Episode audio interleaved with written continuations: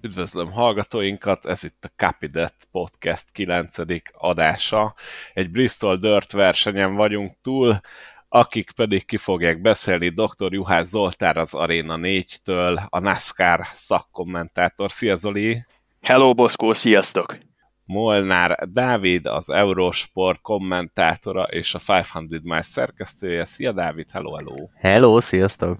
És végül, de nem utolsó sorban, Roós András, a ötszáz Miles főszerkesztője. Hello, Andris! Sziasztok! Jó magam pedig Módos János vagyok, a ötszáz Miles szerkesztője. Bele is ugrunk ennek a dirt versenynek a kellős közepébe, és kezdjünk kivételesen azzal a momentummal, amiről szerintem a legtöbbet fogunk beszélni. Ugye Kyle Busch nyerte a futamot, de ez úgy volt lehetséges, hogy az utolsó körökben Tyler Reddicket a, hát hogy mondjam, kicsit extrém manővert bevállaló Chase Briscoe autója hátuljával kiforgatta, és így Reddick csak a második helyen tudott célba érni, ugyanis vele forgott. Hogy láttátok ezt az egész versenyt, ezt az esetet?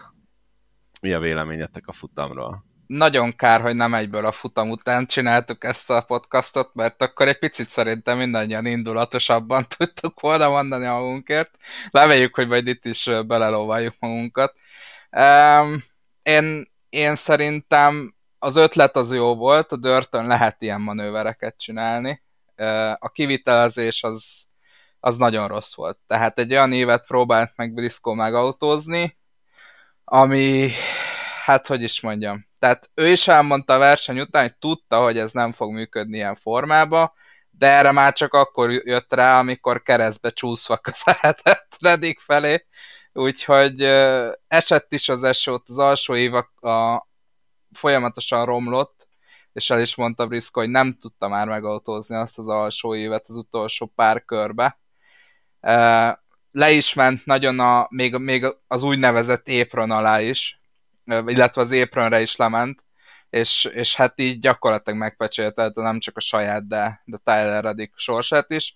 Úgyhogy én amondó vagyok, hogy, hogy mondom, tehát ez, egy, ez a Dirtön, ez egy kivitelezhető manőver, és szerintem itt is kivitelezhető manőver lett volna, viszont a kivitelezés az, az nagyon-nagyon-nagyon sok mindent hagyott, hagyott maga után. Én egy meglepően jó versenyt láttam. Az a helyzet, hogy oltári nagy mázlia volt szerintem a NASCAR-nak az időjárással, mert jól lehet első ránézésre azt lehet gondolni, hogy hát nem feltétlenül tett jót a versenynek ez, hogy folyamatosan meg kellett szakítani piros zászlókkal az esőzés miatt, de ha utólag így visszatekintünk rá, akkor pont azt a nedvesség mennyiséget kapta meg a salak, igaz, föntről az égiektől, nem pedig a locsoló autótól, amit előzetesen várhatunk. Tehát pont azt kapta meg, amitől egy relatíve élvezetesen és jól versenyezhető, több ívet is használni képes ö, pálya ö, átrendelkezésre, és a, a vége az meg egy olyan klasszikus befutó szerintem, amiről nagyon sokáig, nagyon sokan fognak beszélni. Egy nekem végtelenül szimpatikus versenyző páros, a Briscoe Reddick féle fiatalság, bolondság és, és hasonló, hasonló jelzők.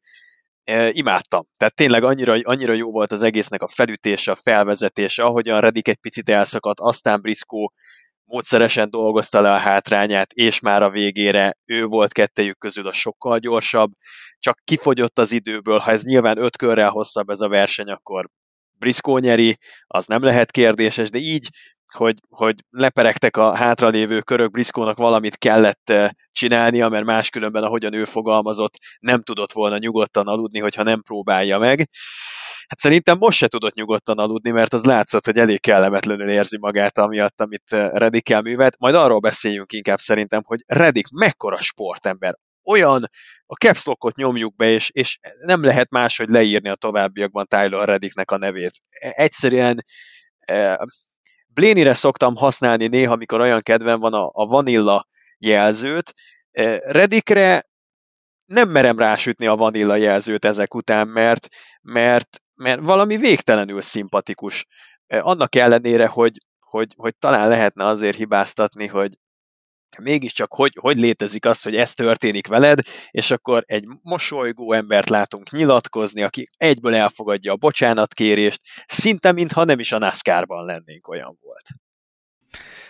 Nekem az jutott eszembe igazából a versenyt követően, illetve hát az utolsó körös esetet figyelve, hogy szép lassan kezdünk odajutni, hogy a NASCAR-ban, hogyha két-három tized előnynél kevesebben rendelkezel, és az utolsó körben az élen állsz, akkor biztos, hogy nem fogod megnyerni a versenyt, vagy kilöknek, vagy szimplán megelőznek. Tehát az utóbbi futamokon, amikor ilyen szoros állás volt, hát gyakorlatilag mindig ez volt a helyzet. Akár Cup futamot nézzünk, akár Xfinity-t. Ettől függetlenül ugye itt Andris mondta a felületnek a sajátosságait, hogy dörtön azért nyilván máshogy működnek a dolgok, mint egy aszfaltos pályán, vagy egy betonoson. Én azt gondolom erről az esetről, hogy láttunk már ilyeneket, de legalábbis kívülről megnézve, ez már az első pillanatban, amikor bement oda belülre, akkor látszódott, hogy vagy mind a ketten elszállnak, vagy csak Briscoe fog elszállni. Sajnos mind a ketten elszálltak. Ettől függetlenül abban a részében az Oli mondandójára kell kötnöm, hogy szerintem ez az utolsó része a versenynek egy fantasztikus verseny volt.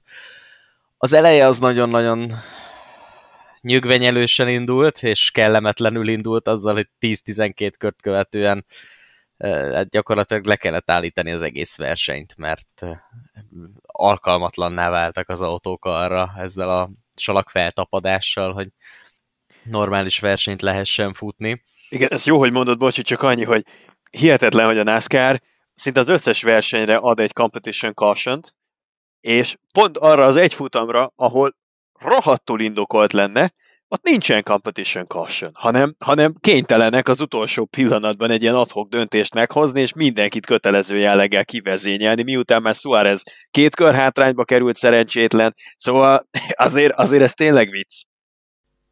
Custer volt, nem? A, aki elsőként beszívta ezt. Igen, köszi szépen, Custer volt, bizony.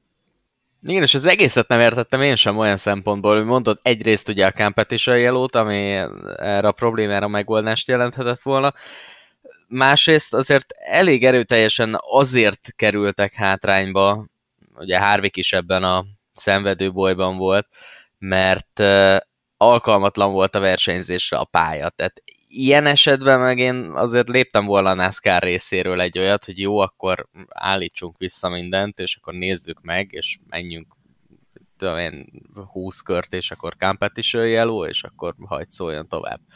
Minden esetre szerencsére ez a probléma azért megoldódott. Azért én mondjuk a tizennégy sárga zászlót egy kicsit túlzónak tartom, és ott a verseny közepe tájékán, vagy ugye a, a utolsó szegmens kezdete előtt azért eléggé szétszabdalta ez a versenyt. Ettől függetlenül én azt gondolom, hogy hát a, a tavalyi versenynél sokkal jobb volt, ez száz százalék, de hogy, hogy lesz még ennél jobb, abban is biztos vagyok.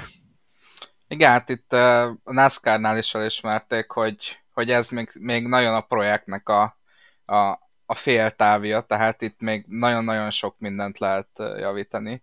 És ami az egyik legfontosabb dolog volt, aztán szerintem erről fogunk bővebben is beszélni, hogy, hogy egy olyan folyamatot nem csinált meg a NASCAR a verseny előtt, amit, amit a verseny közben meg megcsinált. Ugye voltak ezek az úgynevezett Packer autók, amik folyamatosan bejárták a pályát, hogy úgymond lejárják ezt a, ezt a kicsit porosabb, sárosabb vívet, és hogy egy picit keményedjen a pálya. Na most ezt a verseny előtt vagy, vagy nagyon korai, vagy túl korán csinálták meg, vagy egyáltalán nem csinálták meg, amit, amit így nem is értek, hogy akkor a verseny közepén kiszólt nekik, hogy hopp, akkor el kéne kezdeni ezt csinálni. De várjál, Andris, mert ott az volt, hogy a versenyt megelőzően esőzött, tehát hogy emiatt nagyon átáztatta a pályát, és ezért lett saras az én első tizenöt kör. Én ezt értem, de, de ugye mi szerintem te is követted a verseny előtti történéseket, és,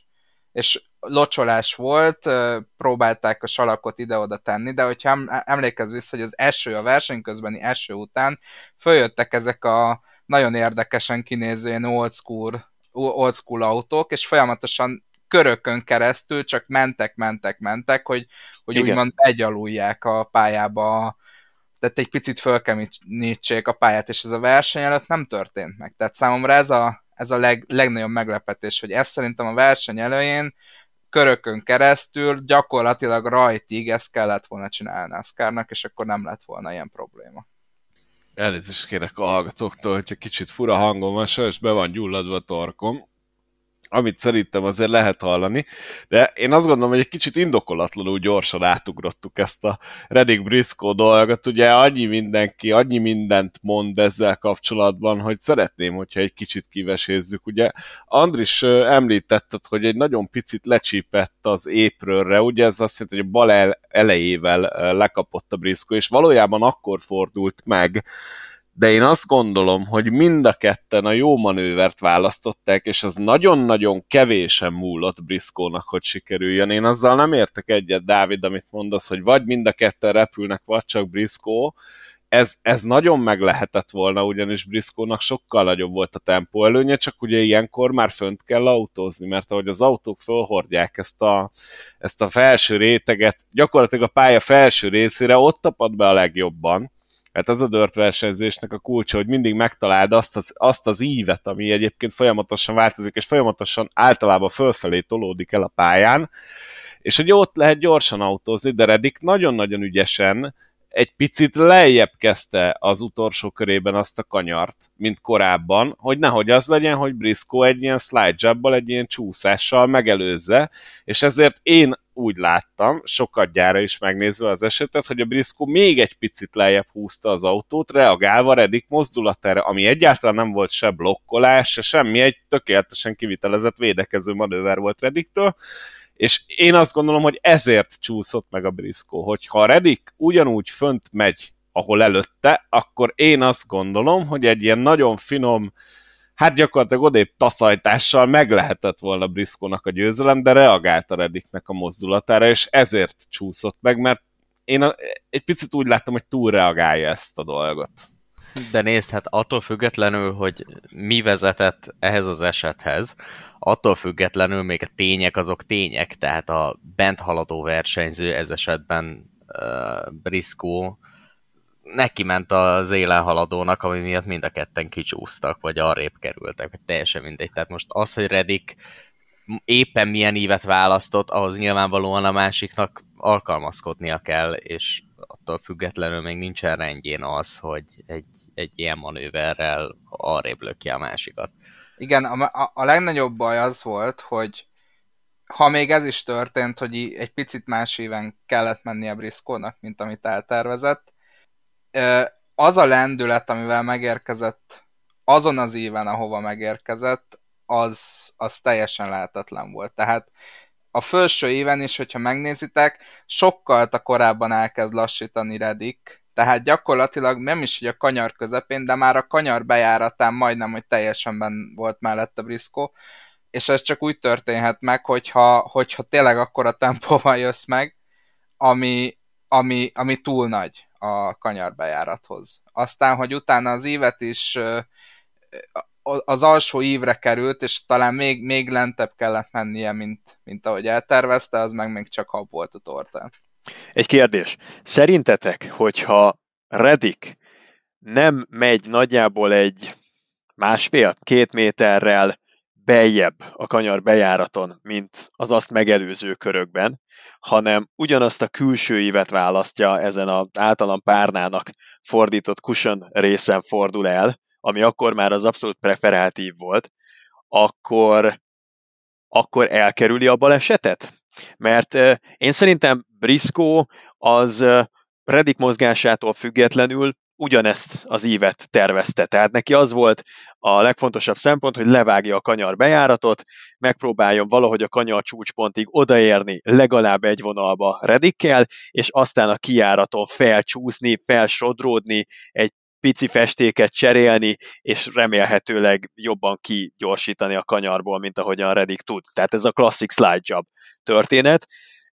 Hogyha Reddick nem változtat ívet, akkor lehet, hogy pont annyival van följebb, amivel elkerüli Briscoe autójának a jobb hátulját, és akkor most Reddick a futamgyőztes, nem? Ez így van, de azzal a részével nem értek egyet, hogy Briscoe ugyanezt az évet választotta volna, szerintem akkor egy kicsit följebb megy, és akkor én azt gondolom, hogy a kontaktot itt Reddick nem tudta volna elkerülni, tehát Briscoe így vagy úgy, de megérkezett volna. Azért, én azért nem gondolom, hogy ez így lenne, mert nézzétek vissza, a második helyet úgy vette át Briscoe Kyle Busch-tól, hogy három, négy, de lehet, hogy öt körön keresztül folyamatosan a belső évet autózta, és láttuk, mert azt követően, hogy végre valahára maga mögé tudta utasítani Briscoe Kyle Busch-t, azt követően úgy nyúlt el tőle, hogy, hogy semmilyen ellenszere nem volt Kyle Busch-nak, tehát húsz kör leforgása alatt, vagy négy vagy öt másodperc hátrányba került Kyle Busch. Ehhez képest nagyon nyögvenyelős volt az előzés a belső íven, és hosszú körökön keresztül ott kellett tartani a belső íven az autót, ahhoz, hogy tudj előzni. És nagyon kevesen tudtak előzni az utolsó újraindítás után. Tehát ebből nekem az következik, hogy a klasszikus, hagyományos versenyíveket húzva a beljebb lévő autó csak körökön keresztül tartó, side-by-side küzdelem után tudja letisztázni a külső íven fordulót. Ezért, mivel Briscoe-nak volt fél köre a leintésig, egy utolsó hármas-négyes kanyarja, és volt egy nagyjából másfél-két autó hossznyi hátránya, nem tudott volna a konzervatív kanyarvétellel, tehát egy, egy, egy, egy normálisan megválasztott belső ívvel előzni. Neki az egyetlen esélye, mivel már ott volt fél körön belül a leintés, az volt, hogy drasztikusan ö, mélyrevetődik, átcsapja az autónak a bal elejét az éprönön, és történik, ami történik, ö, egy ilyen teljesen szögletes ívet húzva valahogy leszorítja a pályáról a kanyar csúcsponton és a kijárati szakaszon Brisk, ö, Reddicket. Igen, ebben teljesen egyetértünk, itt a mérték az, amin szerintem vitázunk, mert én ilyen húsz-harminc, maximum negyven centit láttam, ami, ami rossz volt ebben a manőverben, és azért akadt le az eleje. Tehát addig, addig uh, maximálisan egyetértek veled, hogy ő ezt mindenképpen nagyon lent akarta megcsinálni, csak nem ennyire. Azt szerintem onnan jött, hogy elkezdett Reddick egyébként parádésan védekezni. De azt is hozzátenném a történethez, hogyha ennek a versenynek úgy lett volna vége, hogy nem próbálja meg Briscoe, és bekocsikáznak egy-kettőbe, akkor szerintem egy sokkal szomorúbb napra ébredtünk volna másnap. Én azt gondolom, hogy ez hozzátartozik a versenyzéshez, különösen a NASCAR versenyzéshez, és én nagyon szeretném, hogy legközelebb fordított esetben is Reddick megpróbálja ezt, mert én ezt a NASCAR-t akarom nézni, és nem azt, hogy bevonatoznak. Én azon a véleményen vagyok ezzel kapcsolatban, hogy amit a Zoli a mondandója végén elmondott, hogy egyetlen esélye volt Briscoe-nak, hogyha egy teljesen vakmerő manővert megpróbál a belső íven. Uh, nyilván nagyon sokszor láttunk már olyat, hogy ilyet vagy ehhez hasonló esetet megpróbál valaki, láttunk olyat, hogy összejön, láttunk olyat, hogy nem jön össze, láttunk olyat, hogy ebből verekedés lesz, láttunk olyat, most már hál' Istennek, hogy vigyorogva oda mennek egymáshoz, és Briscoe bocsánatot kér, hogy hát ezt nagyon-nagyon elnézte. Én nem feltétlenül vagyok ezeknek a manővereknek a híve, ez szerintem már a korábbi adásokból kiderült. A kemény versenyzés az rendben van, ez, hogy beeresztjük ilyen helyzetben, és várjuk a csodát, és becsukjuk a szemünket, hogy majd lesz valami, az nekem soha nem jött be igazándiból. Uh, itt ugye elhangzott tőlem, hogy, hogy a Dirtön bőven vannak ilyen manőverek, és akkor itt felismerül a kérdés, hogy, hogy ha ilyen manőverek vannak, és, és azért... Kicsit más a NASCAR közönsége, nyilván van valamennyi átfedés, de kicsit más a NASCAR közönsége, mint a, mint a dirt versenyeknek a közönsége. Ezt szerintetek meg lehet szokni, és, és a versenyzők is át fognak állni erre, vagy, vagy egyáltalán való-e a, a NASCAR a, a dirt pályákra, Egy, legalábbis a Cup Series, való-e a, a dirt pályákra? Én azt mondom, egy ilyen kis különlegességként jöjjenek, nem rossz, nincs vele probléma, egyszer elmegy. Nyilván már, hogyha két-három ilyen verseny lenne, arra azt mondanám, hogy azért ne vicceljünk, vagy hogyha rájátszásban lenne egy ilyen futam. Ez úgy elmegy. Azt mondjuk eléggé sajnálom, hogy pont Bristolba szúrták be ezt a pályát.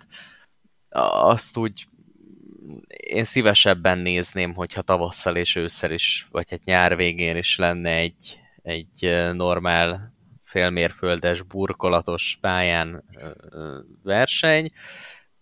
Hogyha már dört, akkor én azt vallom, hogy olyan dörtpályán kéne menni, ami valóban dörtpálya, és rengeteg ilyen van az Egyesült Államokban, ahova elvihetnék a NASCAR mezőnyt, és, és, és tényleg egy, egy kifejezetten dört szempontból épített, mindig is dört versenyzésre használt pálya. Nekem ezzel ez az egyetlen problémám, meg nyilván az, hogy tehát a negyven éven keresztül nem mentek ilyen pályatípuson, és vannak olyan versenyzők, akik soha életükben nem. De hát ez is olyan, mint mondjuk Bosco nem szereti a, a Super Speedway versenyeket. Ízlések kérdése a dolog. Azt hiszem, hogy lassan meg kell barátkozni azzal a gondolattal, hogy a Cup Series-t azt salakos pályákra el fogják vinni egy évben legalább egyszer. Mutatják a nézettségi adatok, hogy felülmúlta a várakozásokat ez a most hétvégén megrendezett verseny is, és kétezer-tizenhat óta a legnézettebb bristoli esemény volt, ami hát ismerve a bristoli éjszakai versenyeknek a hagyományát, és az őszi fordulónak a bajnokság egésze szempontjából megkerülhetetlen jelentőségét, azért nagy szó. Persze picit torz a kép olyan értelemben, hogy most a nagy Foxon ment a közvetítés, egy vasárnap esti, húsvét vasárnap kevés konkurenciával tarkított műsorsávban, nem igazán rendeztek talán az en bé á playoffon kívül más érdemleges sporteseményt. És az előző éveknek a bristoli versenyei, főleg a tavasziak, azok erősen időjárás által sújtott és hátráltatott versenyek voltak.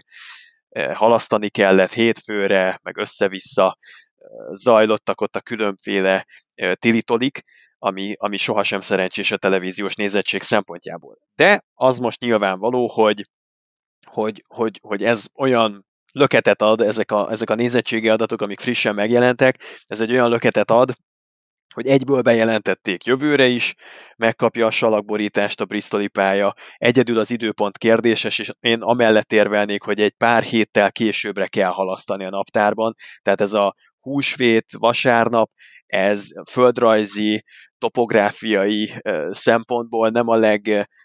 jobb, mert nagyon nagy valószínűséggel fog esni Bristolban az eső. Tavaly özönvíz volt, idén éppen nem özönvíz, de arra pont elég, hogy, hogy hátráltassa az eseményt.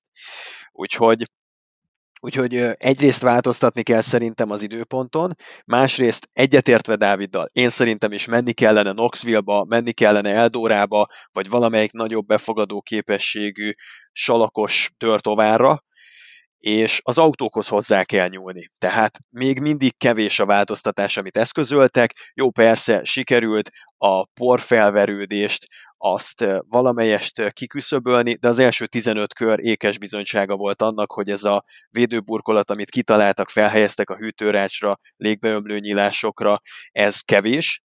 El kellene távolítani a szélvédőt, ki kellene találni valamilyen alternatívát, ami mégiscsak mechanikai védelmet jelent, csirkehálót, vagy, vagy valamiféle e, egyéb láncos megoldást, vagy, vagy legalább oszlopokat, e, tehát csöveket betenni a versenyzők elé. Valamit erre ki kell találni, ehhez kellenek ballisztikai tesztek, de van egy teljes éve a NASCAR-nak, vagy inkább több, hogyha elfogadjuk az én teóriámat, miszerint ez inkább májusban, vagy június elején rendelkezik létjogosultsággal ez a bristoli átalakítás, akkor van egy bő éve a NASCAR-nak, hogy valamit kiforraljon. Igen, és hogyha megnézzük az estét, akkor a legigazságtalanabb helyzetbe, bocsánat, Cole Custer és Kevin Harvick került. Tehát, hogy nem is tudom már kivel beszélgettem, futam előtt kérdezte, hogy Custernek milyen esélyei voltak, mert ugye itt láttunk heat versenyeket, ilyen kvalifikációs futamokat, és elképesztően jó tempót autózott Custer. És akkor mondtam, ugye mint a magyarországi fanklub vezetője, hogy biztos, hogy valami történni fog Custerrel, hát az történt, hogy elsőként jelentkezett nála az a probléma, hogy teljesen eltömítette a légbeömlőt a salak, kijött, majd utána azt hiszem Harvick következett a sorban, és utána mondta NASCAR, hogy jó, nem, akkor sárgát csinálunk, mert itt eltömődtek a dolgok. Na de könyörgöm, ez a két versenyző, ez így el is tűnt a mezőnybe, tehát Custerről egyébként szerintem lett volna mit beszélni, mert az egyik legjobb tempója volt a komplett mezőnyben, és gyakorlatilag az első tizenöt körben megpecsételődött a sorsa úgy, hogy nagyon vicces, így utólag egy picit, hát neki nyilván nem, hogy lenyilatkozta, hogy azért volt jó, hogy megnyerte ezt az egész heat versenyt, és az első helyről rajtolhat, mert ilyen dirt versenyeken nagyon sokszor előfordul, hogy valami miatt az ember már körhátrányba kerül rögtön a legelején, és úgy érzi, hogy ez a, az első hely, ez, ez, ez jó lehet arra, hogy ezt elkerülje. Na hát az első volt, aki kört kapott. Hát én igazából ezért mondtam azt, hogy az lett volna szerintem itt a jó döntés, hogyha nem kettő körrel azt követően, hogy Custerék bementek a pitbe, hozzák meg azt a döntést, hogy jó, akkor sárga, és mindenki leporolhatja magát, stb. stb., hanem azt mondják, hogy jó, ez így nem jó, bedobjuk akkor a sárgát, bedobjuk a pirosat, csináljunk valamit, találjuk ki, aztán mindenki mehet a dolgára, vagy ha már így alakult, akkor visszaállították volna az eredeti sorrendet, mint amire egyébként a NASCAR történelmében láttunk már példát Viszmajor esetekben. De a Competition Caution ez tökéletes megoldás lett volna. Hát végignéztük, persze, persze. Végignéztük a szezon első nyolc versenyét, ugye a Bristoli hétvégét megelőzően, és szerintem egy vagy két futam volt, ahol Ahol, ahol ne rendeltek volna el Competition Caution-t. Az összes többin igen, pedig voltak olyan verseny hétvégék, amikor azért vastagon lehetett a szabad edzésen gyakorolni, és ennek ellenére is volt Competition Caution. Senki nem értette, hogy miért, de volt.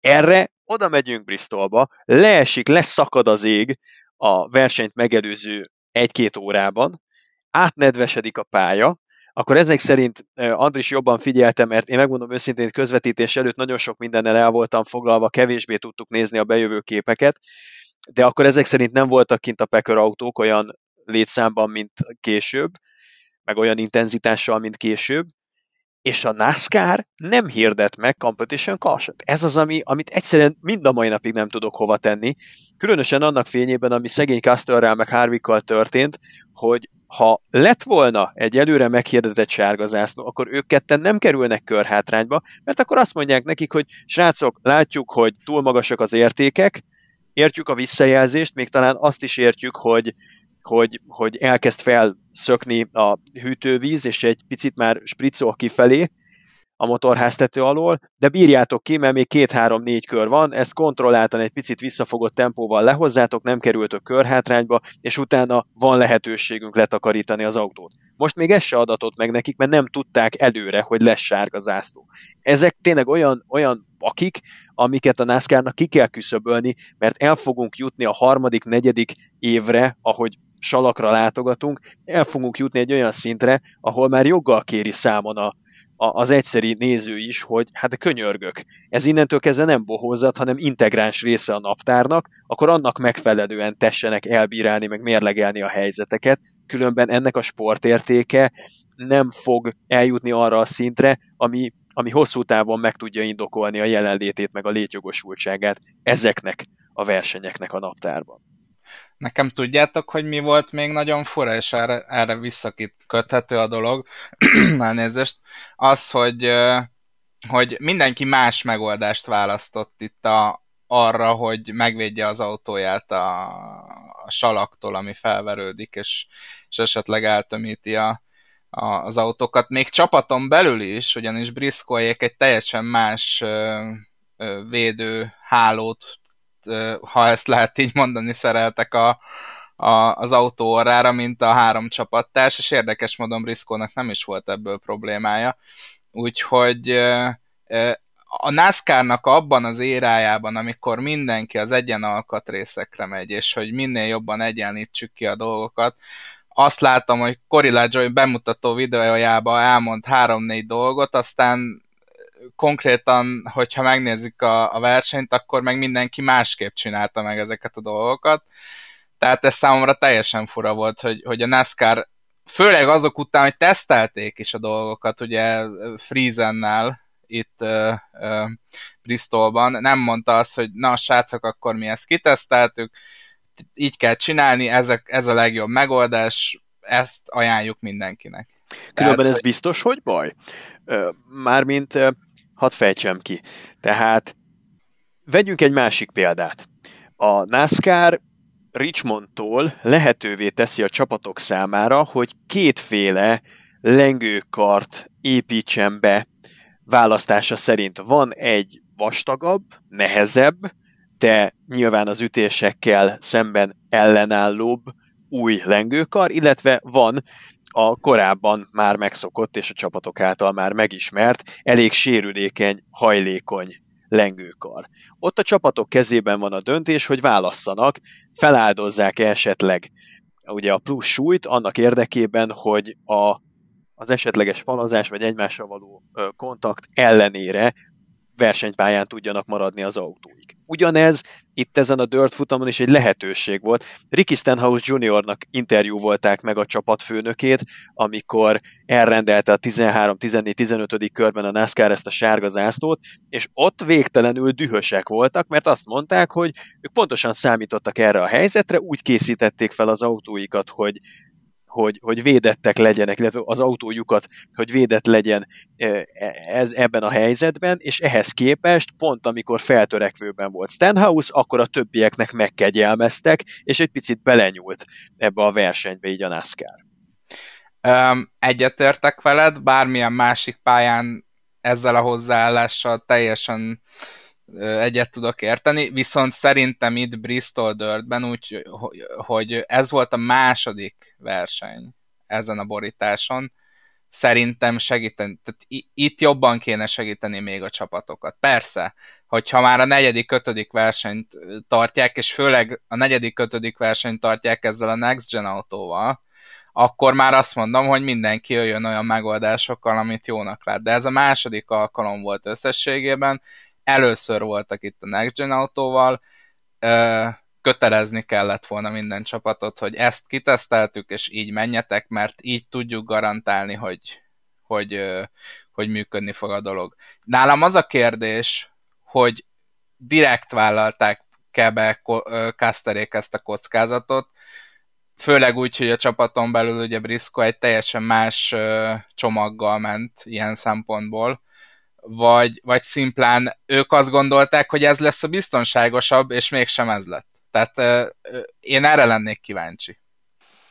Ilyen szinten én nem látok bele, de ami például nekem megütötte a fülemet, az az, hogy a Stuart Friesen-féle tesztre a NASCAR lehetőséget biztosított a csapatok számára, hogy aki érdeklődik iránta, az megtekinthesse a tesztet, és megosztották minden eredményét ennek a tesznek. Azt nem tudom, hogy ott Friesen tesztelte ezeket a különböző védőburkolatokat, tesztelte azokat különböző távolságra a kasznitól.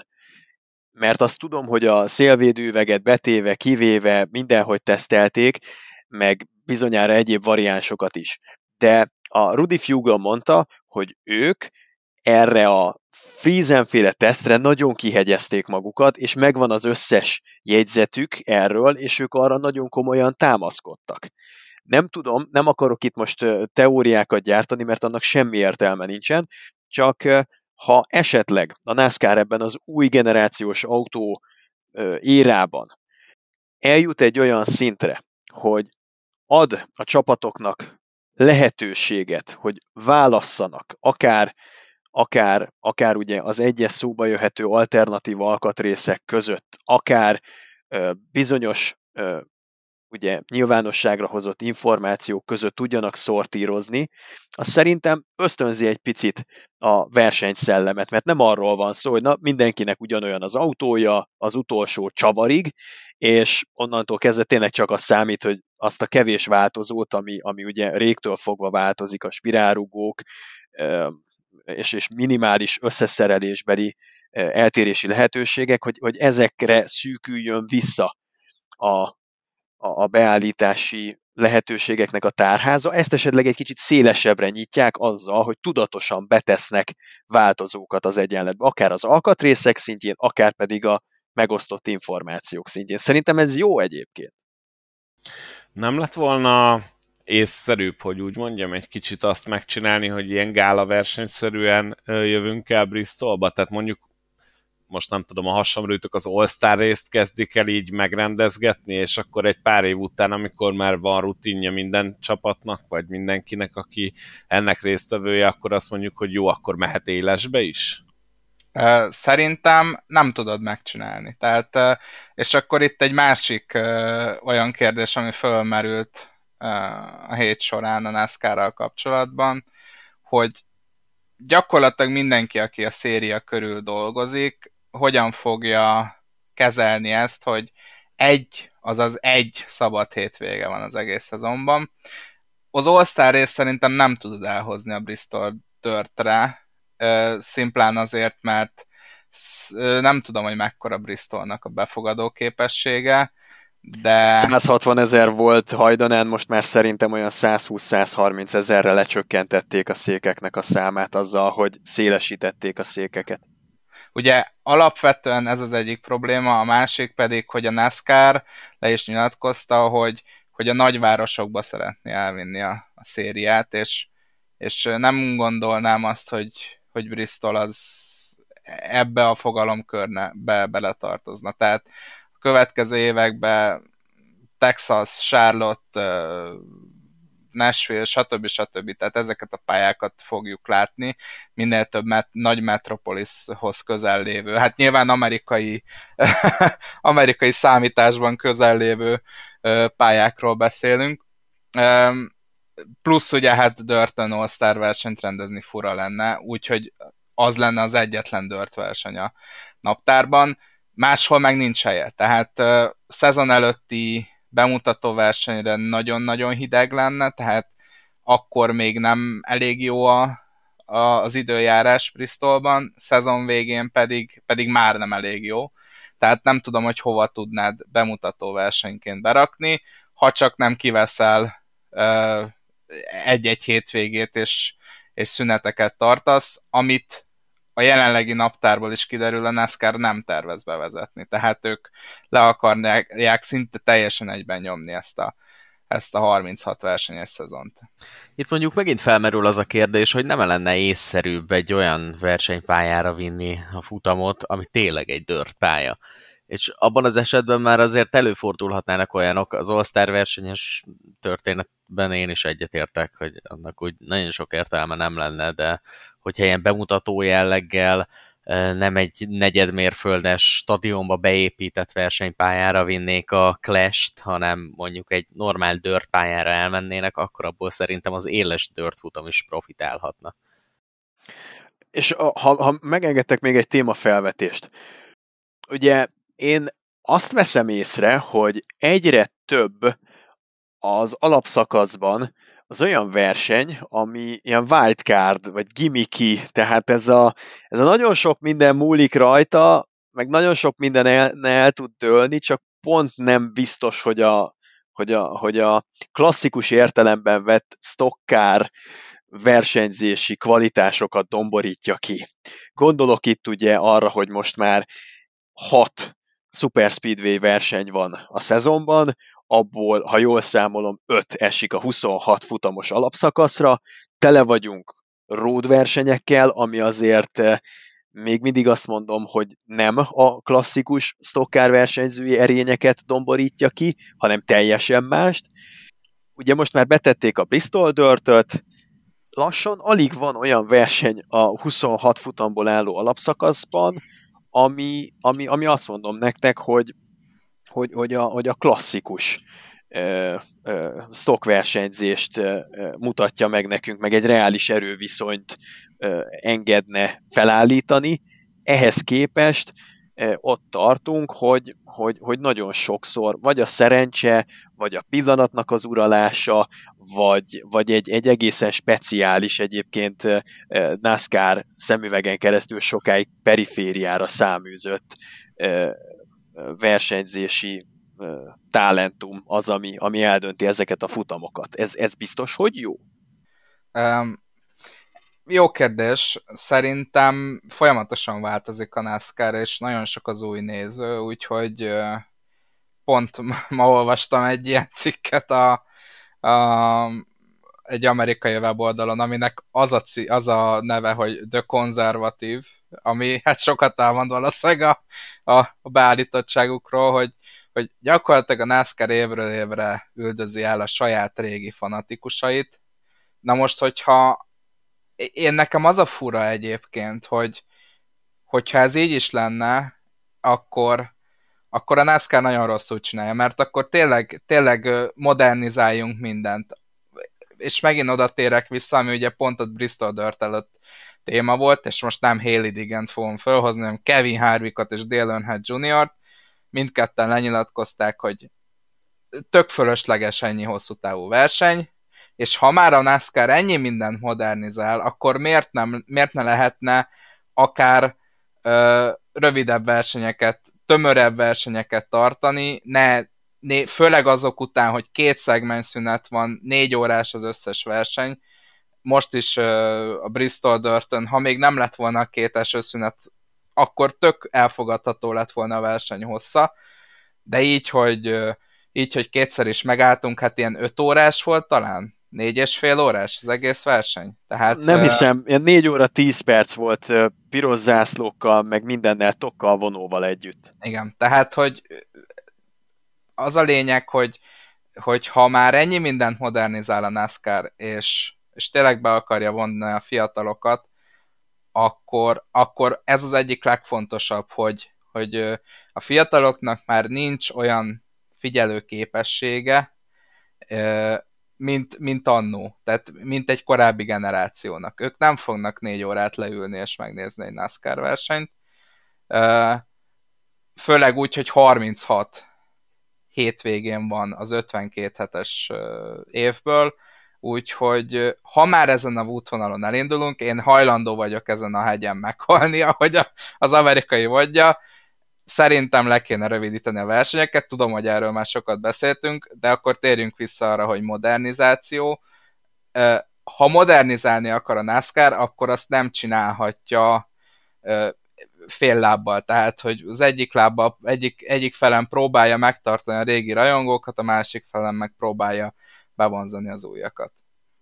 Szerintem pedig ezt csinálják, és egyébként összességében elég jól csinálják. Én azt gondolom, hogy ez a Bristol Dirt-i futamhoz, ez egyébként pont a tökéletest karcolta. Igen, hogyha, ha most megnéztétek volna ezt a futamot, hogy megnézhettük volna úgy ezt a futamot, hogy nincsen ez a sok sárga, meg nincs a, a piros, zászlós, piros zászlós megszakítás, akkor én azt gondolom, hogy ez egy sokkal utólag is sokkal dinamikusabbnak érződő futam lett volna. Ez a, ez a verseny az elejétől kezdve, leszámítva ugye ezt a felverődő saras problémát, vagy salakos problémát, gyakorlatilag mint, mint éles autóverseny ment. Tehát itt nem volt puhatolózás a dörtön, egymásnak szendelgették, folyamatos előzések, próbálkozások kívül belül, nekem amúgy ez idén nagyon tetszett. Tehát ez egy iszonyatosan jó futam volt. A piros zászló ugye elvesz egy kicsit belőle, mert az ember egy óráig nézi az állóképet.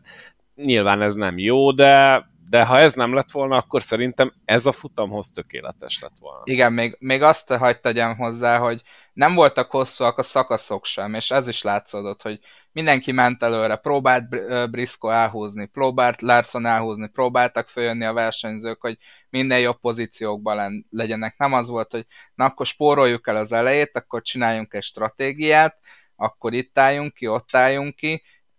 Nem, folyamatosan toltuk neki, és, és, és tényleg, ahogy te is mondod, az egész periódus alatt, az egész szakasz alatt versenyzést, a nagybetűs versenyzést láttunk, A másik, ami, amivel egyetértek, és, és szerintem ezt meg kéne uh, fognia jobban a NASCAR-nak, hogyha van egy egyórás szünetünk, és, és uh, látjuk, hogy sokat, illetve nem pontosan egy órás, de látjuk, hogy sokat fogunk állni az eső miatt, akkor ne legyen már az, hogy, hogy, hogy na most akkor vajon lesz-e kitisztulóig, vagy nem lesz kitisztulóig. Jó, ez legyen, hogyha még nem futottuk le a kötelező versenytávot. Tehát, hogyha már azt látjuk, hogy, hogy eredményt tudunk hirdetni, és a csapatok is úgy versenyeznek, hogy az eső miatt valószínűleg ott lesz vége a versenynek, akkor ne ültessük már a nézőket egy órán keresztül ott, hogy hát most nem tudom, hogy újra fogunk indulni, vagy nem fogunk újra indulni. Hát itt több téma is elhangzott az elmúlt néhány percben, amiről rengeteg minden eszembe jutott. Első körben ez a modernizációs dolog, amiről beszéltek. Nekem nagyon régóta az az érzésem, hogy a NASCAR az próbál újítani, és valahogy próbálja visszaszerezni azokat a nézőket, akik, akik andó elmentek. Nem feltétlenül ugyanazokat a nézőket, csak szeretne megint ugyanabba a pozícióba kerülni, ami mondjuk tizenöt évvel ezelőtt volt, mindenki NASCAR versenyt akart nézni, stb. stb. Ezért az utóbbi tíz évben gyakorlatilag rengeteg olyan változtatást hoztak, ami vagy bejött, vagy nem jött be. És azóta is folyamatos a próbálkozás. Most az, hogy ez mennyire van összhangban a szériaautózásnak a hagyományaival, vagy mennyire nincs összhangban, ez nyilván döntéstől függően változhat. Nyilván itt már azon is nagyon sokan ki voltak akadva, hogy a digitális műszerfalakat behozták, a hákulisszás váltót most megszüntették, meg középanyás megoldással rögzítik a kerekeket, stb. stb. Nyilvánvalóan a modernizáció kell, arra meg nem lehet számítani, hogy még a következő hatvan évben ugyanazokat a megveszed a szalomban autókat fogják használni, mint amit hetven évvel ezelőtt elkezdtek vele versenyezni, csak egy kicsit kipofozták. Uh,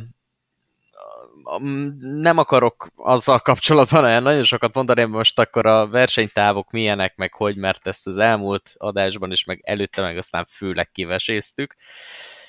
Viszont mondod, Morfi, ezt az egyórás esőszünetes dolgot, hogy ha egyórás esőszünetünk van, de megvan a féltáv, akkor azt fújjuk le azt a versenyt. Tehát most, ha belegondolsz, hogy utána mennyi, tehát az első szünet után mennyi izgalom és mennyi fordulat volt még a versenyben, akkor ezt egy nagyon-nagyon rossz döntés lett volna meghozni véleményem szerint, sőt, a NASCAR is mindig arra törekedett, meg úgy összességében szerintem egyébként minden versenysorozat arra törekszik, hogy a verseny előírt távját azt megfussák. És mivel erre volt esély, ezért bevállalták ezt a dolgot. És milyen jó, hogy bevállalták. Tehát, hogy adott esetben ez azzal járhat együtt, hogy egy órán keresztül áll a verseny, de utána meg látunk egy tök jó futamot. Az már más kérdés, hogy televízióban például ezt mivel töltik ki, de szerintem a NASCAR jár ebben épp, hogy az élen, hogy a reklámszünetek alatt is olyan produkciót tudnak nyújtani, ami adott esetben még nem mondom, hogy még jobban le tudja kötni az embereket, de azért arra is érdemes odafigyelni, hogy akkor milyen anyagok mennek a tévében, amikor ezeket látjuk. A harmadik pedig, hogy véleményem szerint ez a nagy rohanás, ez annak is volt köszönhető, ami miatt ilyen jó lett a verseny, hogy senki nem tudta, hogy melyik lesz az utolsó kör. És végig megvolt arra az esély, hogy az adott kör a verseny utolsó köre lesz, és hamarabb le fogják inteni ezt a versenyt. Tehát ilyen esetben pedig még Pokorában is, ahol egyébként nem szokott jó verseny lenni, rendeztek olyan futamokat, hogy gyakorlatilag végig állva tapsikoltunk, és újjongtunk, hogy hú, milyen jó verseny. Én abban benne vagyok, hogy nem mondjuk meg a srácoknak, hogy hány körös lesz fontosan a verseny. Ez egy jó, igen. Ezt, ezt, én, simán, ezt én simán bevezetném. Elindulunk, annyi... és figyeljétek a zászlót, hogy mit lenget. Annyi gimmick van a NASCAR-ban, hogy még, egy, még plusz egy ilyen, de szerintem már, már nem, nem lenne túlságosan kirívó. Um, Ez olyan, mint a székfoglalós egy... játék, nem? Hogy nem lehet tudni, hogy mikor halkul el a zene. Így van, így van. Hát de mondjuk egy All-Star-ra simán be lehetne ilyet vezetni, hogy én tudom, én megyünk vagy... ötven kört, és egy kilencven körös versenytávot meghatározunk, és akkor az ötvenedik körben van egy sorsolás, hogy pontosan mennyi lesz a versenytáv hátralévő része. Nekem igen, meg az... egyébként, bocs, hogy hijack-elem ezt a témát, csak nekem meg a, a pályakerékpáros versenyeket, azok, azok gyerekek olyan kifogyhatatlan ötletbazárt jelentenének a NASCAR számára. Hát ott van például a Keirin verseny, amikor felvezeti őket egy, egy kis robogó, és azt követően indul a nagy hajrá. Ezt a NASCAR-ban is lehetne. Vagy például van, azt hiszem Madisonnak hívják, de lehet, hogy rosszul használom a kifejezést, amikor meg így egymást váltogatják, és akkor ketten vannak párban, és nem tudom hány körönként így átadják egymásnak a, a stafétát, és akkor ugye így meghúzzák egymást, és mindig csak a, a, az az éppen aktuálisan a kettő közül bevetésen lévőnek a, a körideje számít. Tehát ebből a NASCAR hihetetlen, hogy még nem merített, mert borzasztó szórakoztató lenne short trackeken. Bocs. Uh, persze, ez jogos. Tehát uh, ha van, van egyébként, abban egyetértek a, a modával, hogy ha van verseny, ahol ezeket mind ki lehetne próbálni, az az All-Star. Tehát ott, ott jó, hogy nagy a pénznyeremény, de, de hát uh, ezeknek a srácoknak uh, a pontok azok fontosabbak, tisztelet a kivételnek, mint a pénz. Lépjünk tovább a jövő hétre, ami pedig Talladega lesz, és kezdjünk egy kicsit a fantazival, ami hát itt sok embernek elment azért a Briscoe manőverrel. Én a szerencsésebbek közé tartoztam megint, úgyhogy uh, igen. Talladegára esetleg van-e valami tippetek, hogy ki lesz jó, és miért? Nekem van Cory LaJoie, hogy biztos, hogy nagyon jó lesz. Én neki nagyon szurkolok az ilyen pályákon. Viccet félretéve, ez a talladegai verseny, ez tipikusan az lesz, ahol te fogsz nyerni, Bosco. Nem gyakorlatilag húsz-huszonöt versenyző van, aki eséllyel pályázik arra, hogy megnyerje ezt a futamot, és általában Talladega nem feltétlenül a hát mondjuk úgy, hogy esélyes versenyzők, vagy alapból papírforma szerint esélyes versenyzők nagy küzdelméről szokott szólni, ellenben mindig oda kerülnek a végén a, az élmezőnybe, és, és egy-két kivételtől eltekintve azért élpilóta szokott nyerni. Én benyögnék ide egy Denny Hamlint, hogyha tippet kéne mondani, azon egyszerű oknál fogva, mert idén még nem nyert versenyt, ezeken a pályatípusokon jól szokott menni, de már nyert. Ő nyert. Nyert. Melyiket nyert? Nyert, bizony. Richmondot. Ó, jó. Akkor nem, akkor nem Denny Hamlin. Akkor változik a fantasy. Kimaradt az életemből. Nem, egyébként Danny, a Denny Hamlin-es tippet azt mindenképpen tartanám, csak ezt a mondatot húznám le a végéről. Az viszont biztos, hogy Denny Hamlin jól szokott menni a, a Super Speedway pályákon. Úgyhogy legyen mondjuk ő a tippem. Uh, akkor meg is ragadom én a lehetőséget. Múlt héten ugye én Tyler Reddicket mondtam, és hát egy kanyarra voltam attól, hogy bejön a tippem, nem jött be. De bejött uh, egyébként, tehát sok pontot hozott, ugye? Sok egyébként. Tehát igen, sokszor szeretném. Hiába nyer valaki futamot, sokkal több pontot hoz a második vagy a harmadik helyezett, aki mondjuk akár az összes stage alatt ott van elől, ugye, mert az plusz pont. Tehát sokszor nem is az nyeri a fantazit, aki a versenyt nyeri, és szerintem most Reddick pont, hogy egy ilyen nyerő ember volt, de meg kell nézem. Uh, igen, jól teljesített Reddick, és egyébként Briscoe sem végzett annyira végz- vészesen, pont ennek köszönhetően már jól szerepelt a szakaszokban. Nagyon vacilálok, hogy bemerjek-e mondani egy Brad Keselowskit. Szerintem megint nagyon gyorsak lesznek a Fordok, de, de attól félek, hogy Keselowski annyira, annyira agresszívan fog megint menni, hogy, hogy egyszerűen saját magát fogja kivenni a versenyből. Um, tegyük el Keselowskit. Én biztos, hogy beteszem majd a fantazimba, de, de nem őt mondom, hanem Joey Loganót. Ugyanis Logano uh, nagyon erős volt Daytonában is, nagyon erősek voltak Fordok is Daytonában, és hát ugye nyilván a Clash-en kívül még nincsen futamgyőzelme idén, úgyhogy én azt gondolom, hogy egy fokkal okosabban fog versenyezni az egész első-második szakaszban, meg a harmadik szakasz elején is, úgyhogy, úgyhogy hát én, én amondó vagyok, hogy Joey Logano.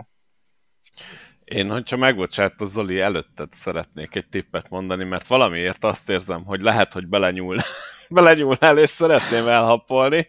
Én Ricky Stenhouse Juniort mondanám. Na tessék! Nem, nem, csak viccelek. Nem. Jó. Nem, most nem. Most nem. Én már, én már Ricky Stenhouse Juniort ellőttem, azt hiszem, hogy mind a két Super Speedway-ünkön, úgyhogy én befejeztem.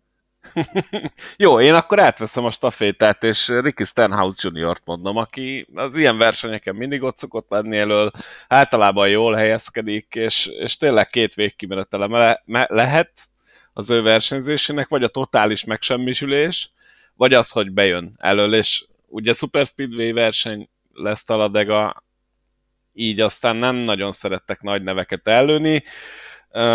Nem mondom meg, hogy ki az egyetlen nagy név, aki be fog kerülni a fantazimba, de, de Stenhouse Juniort mondanám, mint tipp, hogy az idézőjelben kisebbek között sok pontot hozhat. Oké, okay, akkor, akkor én maradtam. Hát ez az igazság, hogy tehát ilyen Talladega, meg, meg Daytona, meg most már Atlanta az abszolút tippelhetetlen kategóriába tartozik, úgyhogy az ember mindent meg tud úszni szerintem, tehát Én, én változatlanul fenntartom, hogy harminchat állandó nevezőnk van, meg azt hiszem két-három open csapat is jön. Jó, persze az eddigi tapasztalatokból kiindulva azért Greg Biffle alatt például sosincsen olyan technika, ami, ami elégséges lenne bármire is. Bár talán egy huszadik helyet összetornázott Atlantában. Na mindegy. Szóval azért harmincnégyen, harmincöten nyugodtan megnyerhetik ezt a versenyt. Én most valamiért Austin Dillont érzem. Azt látom a fickón, hogy, hogy nem igazán szeretne megbarátkozni azzal a gondolattal, hogy csapaton belül másodhegedűs, de most Reddick annyira nagy sztár, hogy Dillon úgy szépen surranó pályán azért egész kiegyensúlyozott eredményeket szállít. A Super Speedway versenyzés mindig erőssége volt, és szerintem, szerintem most, amikor talán a legkevésbé számítanak rá, hogy Austin Dillon oda fog érni, most jól fog helyezkedni, és, és még azt is megmerem kockáztatni, hogy valahogyan a Fordoknak a gyűrűjéből eh, fog kitörni, mert a Fordoknak tagadhatatlan volt a tempófölénye egyrészt Daytonában, eh, másrészt pedig, hát én Atlantát nem érzem Talladega szempontjából komoly kiinduló pontnak, mert az atlantai pálya az jóval szűkebb, ez egy teljesen más dinamikájú verseny volt, mint ez a talladegai lesz. Itt azért van hely bőven harmadik, negyedik sorokat nyitni, meg hova menekülni, hogyha baj van. Úgyhogy ez egy másik típusú verseny lesz, inkább Daytona a kiinduló pont sem, mint az atlantai tapasztalatok. Fordok gyűrűjéből kell kitörni valakinek, hogyha, hogyha versenyt akar nyerni. Én most valahogy Austin Dillont érzem. Az az érdekes, hogy tudjuk, hogy a Ford nagyon erős Super Speedwayen, és a négy elhangzott névből, tehát Hamlin, Logano, Stenhouse és Dillon csak is Logano Fordos. Úgyhogy nem, nem, nem rossz ez. Be kell vállalni. Tehát ebből is látszik, hogy bárki nyerhet gyakorlatilag. Tehát igen, igen. Annyira Zoli fogalmazta meg tökéletesen, tippelhetetlen. Igen, abszolút. És Cindiket sem mondtuk, aki pedig ugye Daytonában nyer. Egymás után azért két ilyen nagyszabású versenyt nyerni, ahhoz óriási malac is kell. E, hogy mondjam? Tehát persze nagyon nehéz tippelni ezeket a talladegai versenyeket, de szerintem mindannyiunknak tele lesz a, a csapata, akiket kiállít a fantasyben fordosokkal. Nem lett volna már csak prohiból se e, egy nagy kaland, hogyha, hogyha most, most fordosokat mondunk. Úgyhogy meg mindenki tartogatja szerintem a legjobb ütőkártyáit vasárnapra saját magának. Nem véletlen, Boszkó, te is annak ellenére, hogy fölényesen vezeted a ranglistát, tehát elhullajthatnál itt egy-két morzsát, hogy legalább tudjunk zárkózni, és még ennek ellenére is tartogatod, nem mondod meg, hogy ki az a nagy név, akire leszavazol a hétvégén. Megteszem hétről hétre, én akit bemondok, az mindig bent van a fantazimban. Nekem is, már csak elfből, de... De most van egy nagy név. Aha. Igen? Nem, csak mondod, hogy van egy nagy név, akit viszont nem árulsz el. És elmondhatom. De, hát de csak... tippeljetek, na tippeljetek, és akkor utána, ha eltaláljátok, elmondom. A nagy név, most akkor szűkítsük már le, tehát most a, a három nagy organizációból... É, igen, élcsapat, okay. Élversenyzője. Élcsapat, élversenyzője. Ha? Kyle Larson. Hát csak nem, nem ilyen Larsont egy szuper szuper Az biztos nem. Nem, az említett márkában kell gondolkodni. Tehát Ford, akkor Penske, és szerintem Blaney. Így van. Ryan Blaney. Fix. fix Aki egyébként a fogadóirodáknál a, a nagy esélyes a győzelemre. Érted, szerintem Ryan Blaney mindenkinél bent lesz. Tehát függetlenül attól, hogy, hogy ki mit mond, vagy, de tehát ő abszolút, főleg, hogy amit Daytonában láttunk tőle, az mindenképpen, mindenképpen bizakodásra ad okot. Ugye mondtuk, hogy a Fordosok azok nagyon jól mennek ezen a pályatípuson az idei évben, úgyhogy... De nem tudom, Zoli, én nem feltétlenül gondolom, hogy bárki így nagyon takargatná a ütőkártyáit. Én meg csak Boszkónak ez a fél mondatos kiszólása, ez így szöget ütött a fejembe, de tényleg, tehát Léni az, az levezethető volt a, a kontextusból. Igen, nem, hát ak- nem akarunk túl sok tippet adni. Most már akkor öt nevet is mondtunk, tehát Hamlin, Logano, Stenhouse, Dillon, Blaney-vel szerintem egész jót lehet. És Cory LaJoie. És Cory LaJoie-t mindenképp be kell tenni. Egyszer én be fogom tenni. Az biztos, de akkor nyerni is fog. és, hát és lehet, nem... Igen? Lehet, hogy a harmincadik hétre már ott fogunk tartani, hogy Cory LaJoie-t kell majd beraknunk a csapatba. Mert azt látom, hogy nagyon sokan Nagyon sokan tényleg lövik el az ászaikat, de, de kicsit azért szerencsés az idei év, mert, mert gyakorlatilag tényleg húsz versenyző van, aki, aki ha nem is a győzelemre, de jó eredményekre esélyes lehet, úgyhogy... És úgy szerintetek hogy... hány különböző győztes lesz a huszonhat versenyes alapszakaszban? Mert van még jó pár olyan név, aki kvázi vezeti a bajnokságot, és még nem nyert versenyt. Gondolok itt például Chase Elliotra, de lehetne mondani a favoritokat. Martin Truexnek sem jött ki, Kevin Harvick Blaney. Hosszú ideje nyeretlen, Blaney annak ellenére, hogy a legkiegyensúlyozottabb tagja a mezőnynek nem nyert, Logano szintén nem nyert. Hánynál áll meg szerintetek a számláló? Hát, hát én bízom már nagy tizenhét, és lesz valaki, aki, aki győztesként nem megy be a a, a playoffba. Ö, igen, mert én, én ezt azért szeretném látni, mert, mert ö, most így nem, nem emlékszem pontosan, hogy ti is eljátszottátok, eljátszottátok ezt már, Zoli, de az amerikai kommentátorok mindig azt mondják, hogy hát megnyerte a versenyt, ezzel garantálta a helyét a playoffba. Hát, ha tizenhét győztesünk lesz idén, akkor nem garantálta a helyét a playoffba. Hát, sőt, akkor sem, hogyha tizenhat győztesünk van, és mondjuk nem Elliot kell. Megnyeri az alapszakasz, mert az alapszakasz első az garantált, hogy igen, kiharcolta a rájátszásban való részvételt, és már csak tizenöten maradnak, a tizenhat győztes közül a tizenöt legtöbb pontot gyűjtő jutna akkor az utolsó tíz versenybe bajnok esélyesként. Én, én szándékosan kerülöm, srácok mindig használják a, a futam leintését követő egy-két percben, az üdvarájátszásban, meg, meg a hasonló jellegű felütéseket, ami, ami persze százból kilencvenkilencszer bejön, de lehet, hogy pont ez a mostani év lesz az, ami, hát ugye Suareznek, Reddicknek szerintem a teljesítmény alapján kijár, akkor ott van Elliot, Blaney, Logano, akik simán nyerhetnek, azt gondolom, hogy Harvicknak bármelyik futamon lehet esélye, Martin Truexnek épp úgy, ez most hét. Hét versenyzőt tettem hozzá, az eddigi, azt mondja, kettő, négy, hat, nyolc darab győztes, ez az nyolc, meg hét, az tizenöt. Tehát, hogyha felsoroltakon kívül még valaki nyer egy versenyt, mondjuk egy Christopher Bell, azért a Joe Gibbs Racing szokott, vagy egy, egy Eric Almirola megvédi a címét New Hampshire-ben, akkor ott vagyunk, hogy megvan a tizenhat különböző futamgyőztes, Kurt Buschnak is lehet még esélye, szóval nem olyan reménytelen ez, hogy meglegyünk. Én akit biztosra mondanék így azok közül a versenyzők közül, akikre mondjuk évelején nem nagyon számítottunk futamgyőzelem tekintetében, az mindenképpen Tyler Reddick. Tehát nála már csak az a kérdés, hogy mikor fog jönni, nem az, hogy egyáltalán jön-e az a győzelem. Tehát az eléggé valószínű, hogy neki össze fog jönni. Azt én egy kicsit félve mondanám, hogy Daniel Suáreznek összejöhet majd a futamgyőzelem.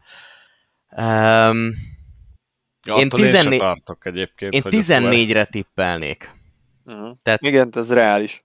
Igen. Hogyha, hogyha a realitásokat nézzük, akkor tizennégy, de hát onnantól kezdve még azért lesz két olyan wildcard versenyünk, ami ugye Talladega meg Daytona, meg lesz azért road versenyünk, amin szintén összejöhetnek a dolgok, szóval ilyen szempontból bármi lehet. Hát ugye tavaly á jé Allmendingernek is sikerült egy futamgyőzelmet összehoznia, úgyhogy... Én, én nekem lehet, hogy a szívem, a szívem mondja ezt csak, de szerintem Cole Custernek, ha egyetlen egy, egyetlen egy szerencsés hétvége lesz, akkor meg lehet. Tehát gondoljatok bele, hogy most is milyen jól ment a pali. Múlt héten Martinsville-ben milyen jól ment a pali, és folyamatosan a csapat rontja el neki a futamait. Hát nézzétek meg, múlt hét Martinsville elgurult a kerék. Komolyan? Tényleg?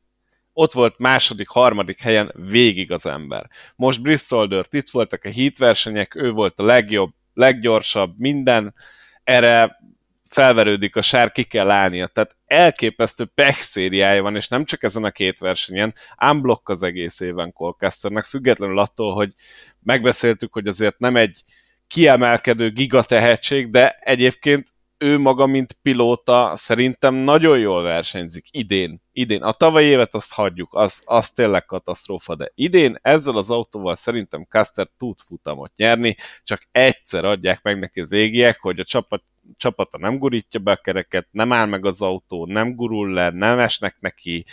Egyszer kér a lépés, és behúzza, figyeljétek meg. Szerintem előbb, mint Suarez. Azért ezt ne hagyjuk szó nélkül. Tehát itt, itt elhangzott az, hogy Cole Custer jobb teljesítményt nyújt idén, mint tavaly nyújtott. Hát nézzétek már meg, srácok, tehát a Stewart House Racingen belül Chase Briscoe-nak van három darab top tíz-e az eddigi kilenc versenyről, Kevin Harvicknak van három darab top tíz-e a kilenc versenyről, és Eric Almirólának van négy darab top tíz-e a szezon eddig megrendezett kilenc versenyéről.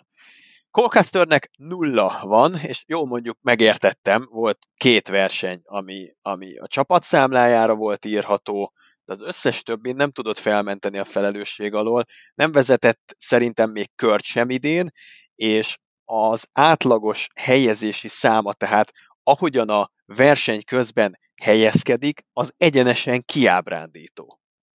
Én, én nem értek egyet, Richmondban is a csapat bénázta el a taktikáját, nem volt még két futam, ahol egész egyszerűen rossz taktikán van az ember.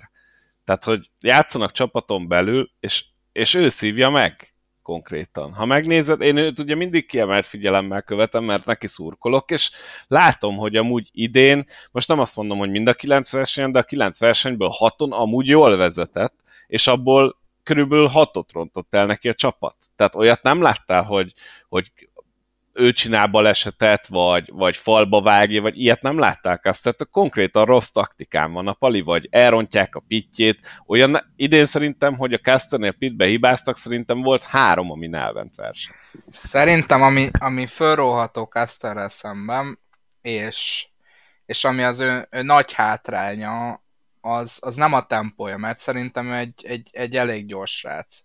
De egyszerűen, egyszerűen, ha belekerül a mezőnybe, akkor nagyon-nagyon könnyen bele tud szürkölni. Tehát a nagy versenyzőket és a jó versenyzőket az jellemzi, hogy akkor tudnak, akkor is jó teljesítményt nyújt, nyújtanak, amikor nem minden úgy megy, ahogy eltervezték. És Custertől ilyen ter- teljesítményt még nem láttunk, hogy hogy a srácok elrontottak valamit, akkor a mezőny közepére kerülök, és visszaküzdöm magamat. Most ugye ez Martinsville-ben gyakorlatilag a lehetetlennel egyenlő, ha megnézitek itt pedig azt hiszem tizenkettedik lett úgy, hogy két kör hátránnyal kezdte a futamot, és abból csak egyet vehetett vissza. Tehát konkrétan végig előzte a Bristol Dirty futamot, csak ez senkinek nem tűnt fel, hogy Custer amúgy majdnem top tíz-be lett úgy, hogy na, tövig, tövig kapta a rosszat a verseny elején. De mondom, én ugye kiemelt figyelemmel követem Custert, szóval ha megnézitek, akkor, akkor azért vannak ilyen versenyei. Én tőle előbb várok futamgyőzelmet, mint Suarez-től. Én pont uh, Suareznél érzem azt, hogy amikor ott megy az első helyen, akkor is van annyira lassú, hogy, hogy valaki, valaki fölérjen és megelőzze. De hát aztán majd lehet, hogy a szezon közben ez nem feltétlenül engem igazol. Én is tizennégyre tippelnék, hogyha már így, így uh, végszót szeretnénk.